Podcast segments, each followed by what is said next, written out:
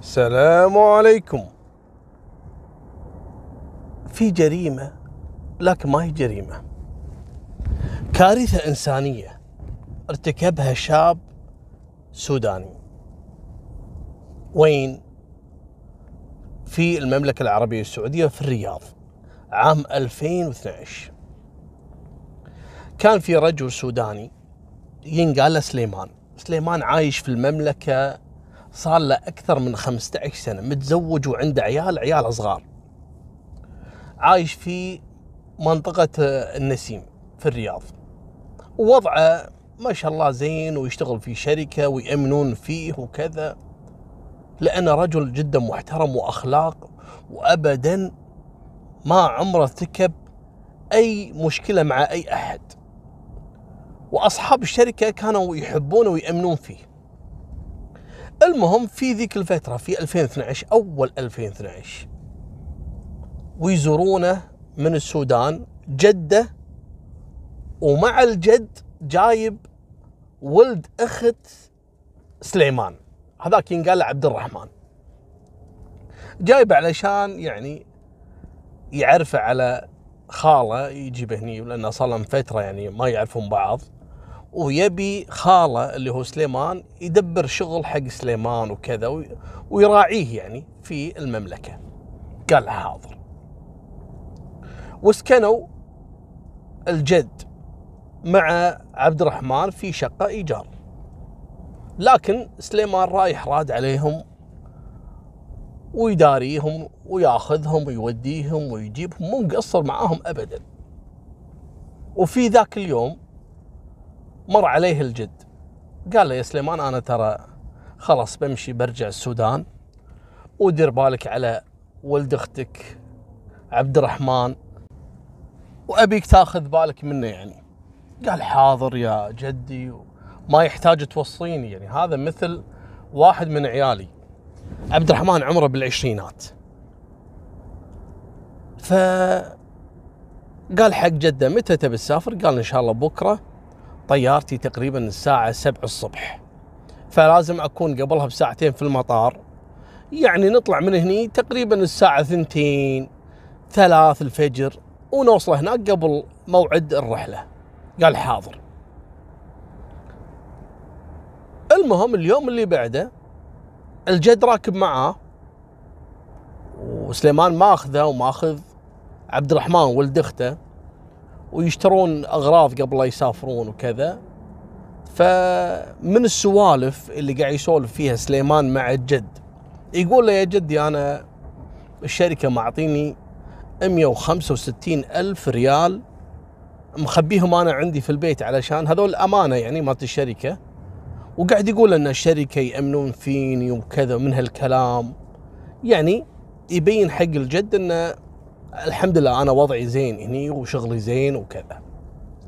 من اللي يسمع السالفة؟ الولد عبد الرحمن. 165 ألف ريال. المهم. وفي اليوم هذا اللي سليمان يبي يودي الجد حق المطار الساعة ثنتين توفى أحد أقارب زوجة سليمان. فقالت له أبيك توديني أروح أعزيهم؟ قال له حاضر. كان الوقت بالنهار يعني. وفعلا خذ زوجته وداها إلى منطقة ينقال لها المنفوحة معروفة في الرياض. وكان من المقرر إنها تبات عندهم يعني لليوم الثاني. وكل هذا عبد الرحمن يسمعه ويدري إن خالة بياخذ زوجته بيوديها المنفوحة عندهم عزة حق أحد أقاربها وإن عنده 165 ألف ريال في البيت. والجد يبي يسافر وسليمان بياخذ الجد الساعة ثنتين. يعني من ثنتين للصبح ما في أحد ببيت سليمان. قال هذه فرصتي. ليش أقعد في المملكة وأشتغل وكذا؟ آخذ الفلوس وأرجع السودان. لكن بطريقة أنه ما يكتشف خالي أن أنا اللي سرقت. ما يكون موجود. وزوجته وعياله الصغار مو موجودين. لكن اللي ما يدري فيه عبد الرحمن إن زوجة سليمان بالليل اتصلت عليه قبل لا يودي الجد قالت له أنت وين؟ قال أنا موجود مع جدي ليش؟ قالت آه، قبل لا تروح المطار أبيك ترجعني البيت قال ليش مو تبي تباتين عندهم؟ قالت لا خلاص أنا بزورهم اليوم الثاني الصبح ما له داعي أبات عندهم وهم بروحهم متضايقين وعندهم عزة وكذا. خلاص رجعني البيت وانت إن شاء الله بعد ما تودي الجد للمطار يعني تعال الصبح ودني عندهم. قال لا ما في مشكلة فعلا راح رجع زوجته البيت وعياله الصغار. العيال صعدوا ينامون والزوجة نايمة بغرفة النوم. وقام سليمان خذ الجد فعلا الساعة ثنتين وراح فيه للمطار. يعني ممكن على ما يوصلون المطار على ما يسوون check out ومن هالكلام هذا إلى موعد الطيارة تطير الساعة 6 يرجع سليمان يوصل البيت الساعة 7 8 ومثل ما خطط عبد الرحمن سليمان راح مع الجد يوصل المطار وفي اعتقاده إن زوجة سليمان ما هي موجودة. جاهم على الساعة ثنتين ثلاث الفجر أو يكسر الباب ويدخل. ويتفاجأ بزوجة سليمان موجودة في غرفة النوم. قال أنا خلاص الحين أنا مخطط و... ودخلت وكسرت الباب وهذا ممكن بأي لحظة تصحى. ويروح يدخل عليها بغرفة النوم هي ما حست يوم كسر الباب. أو يدخل عليها بالغرفة ومعاه السكين اللي خذاها من المطبخ. ويسدد لها عشرين طعنة. حاط إيده على فمها علشان عيالها ما يسمعون. صدقون إن عشرين طعنة ما ماتت. يعني شلالات الدم وللحين فيها روح. ويقوم عبد الرحمن ويعتدي عليها. حسبي الله ونعم الوكيل. يعتدي على منه زوجة خالة.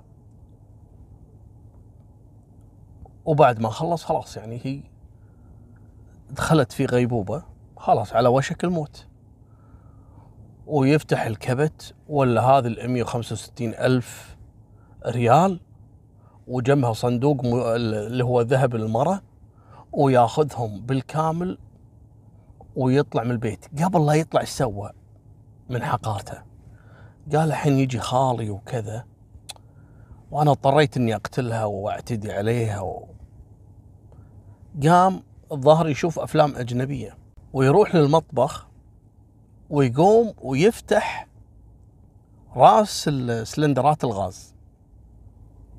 قال على ما يوصل خالي أي حركة منه وينفجر فيهم الغاز ويولعون وتروح كل الإثباتات والأدلة اللي ممكن يعثرون عليها في مسرح الجريمة.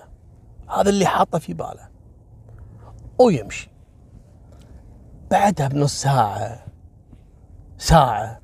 وأنتم عارفين العيال الصغار دائما مرات يقعدون نص الليل يدورون أمهاتهم وكذا اللي يبي حليب اللي يبي كذا يمرون على امهم ويجون عندهم هم العيال أعمارهم أربع يعني ثلاث سنوات أربعة خمس يعني ويجون عندهم ولا أمهم يعني مثل اللي تشاخر تنازع الحياة المسكينة ويوم شافوا الدم عليها العيال بنفسهم من الصدمة إيش قاعد يسوون؟ حاطين يدينهم على الجروح اللي قاعدة تنزف منها الأم شوي بعدين يوم استوعبوا قاموا واتصلوا على أبوهم. أبوهم موجود في المطار. قالوا له يبا تعال الحق أمي تبي تموت وأمي كذا وأمي كذا. والمسكين يجي من المطار طيارة لين وصل البيت ولا الزوجة مفارقة الحياة. بلغ رجال الأمن على طول وهو جاي في الطريق. ولين وصل وصلوا على طول ورفعوا الجثة. للطب الشرعي بعد ما عرفوا إنها خلاص ودعت الله يرحمها. قالوا لهم أنت تشتبه منو؟ قال مبين البيت مسروق يعني الرجل منهار مسكين زوجته يعني يحب حياته وأم عياله و... وعشرة عمر بينهم و... منو اللي قتلها وليش يقتلها و... وشنو ذنبها يعني وخصوصا لما عرف إن الجريمة كانت بدافع السرقه الفلوس قام يلوم نفسه يعني أنا شلون حطيت هالمبلغ عندي في البيت؟ ومن اللي يدري؟ رجال الامن قالوا له يا حبيبي قول لنا. منو اللي يدري إن عندك فلوس؟ قال ما حد يدري. أنا ما سولفت إلا حق جدي سافر وولد أختي. من ولد أختك؟ ينقال له عبد الرحمن وهذا عايش عندي في البيت بعد ما مشى يعني جدي قلت له خلاص انت تقعد عندي في البيت علشان ما يدفع إيجار وكذا وأساعده يعني. وينه؟ قال ما أدري عنه ما أدري وين راح. ويدورون عليه قلبوا عليه الدنيا ويلقونه في أحد المناطق في الرياض. طبعا حتى رجال الأمن اكتشفوا إن في غاز والأب لما دخل شم الريحة والعيال حاشهم شوي اختناق. لكن الله ستر ما انفجر بيت ولا شيء يعني. فكانوا عارفين رجال الأمن إن هذا اللي الحركة اللي سواها بهدف إنه يضيع الأدلة يعني. كان يبي يحرق البيت بالعيال اللي فيه. ويوم رفعوا الجثة شافوا أنها مطعونة 20 طعنة. وكذلك فيها آثار للاعتداء من قبل الحقير هذا. الله لا يوفقه. المهم بعد ما ألقوا القبض عليه ومعاه الفلوس والذهب لا وطلع معاه واحد من أقاربهم بعد. شباب صغير مشترك معاه. قال له بعطيك فلوس بس خبيني عندك. وهذا اللي اعثروا عليه في أحد المناطق. وهذا كان مخبيه عنده في البيت وكان عارف بالقصة. المهم يوم ألقوا القبض عليه ألقوا القبض كذلك على اللي كان معاه. واعترف بالقصة بالكامل حسبي الله ونعم الوكيل. خالك اللي جاي من آخر الدنيا علشان يساعدك وما قصر معاك. الرجال رايح يودي جده. وكان موصي زوجته على ولد أخته يقول لها دير بالك ولا تقصرين معاه وكذا. تسوي فيه كذي علشان الفلوس. هو لو ما كان مأمن فيك ما سولف قدامك يعني. دائما الحمى ما تجي كلها من رجلين. مالكم بالطويلة ويحتم الحكم على عبد الرحمن بالقصاص والصلب. والثاني خذاله سجن 15 سنة لأنه يعني حاول أنه آه، يخبي المجرم ويساعده في التواري والهروب لكن فشلت خطتهم. وبالفعل في ذاك اليوم في أواخر 2012 تم تنفيذ حكم القصاص والصلب في عبد الرحمن في وسط الرياض. كانت هذه نهاية سالفتنا. الله يحميكم ويحفظكم ويبعد عنكم النفوس الدنيئة في أقاربكم أو حتى في الناس البعيدة عنكم. وفمان الله مع السلامة.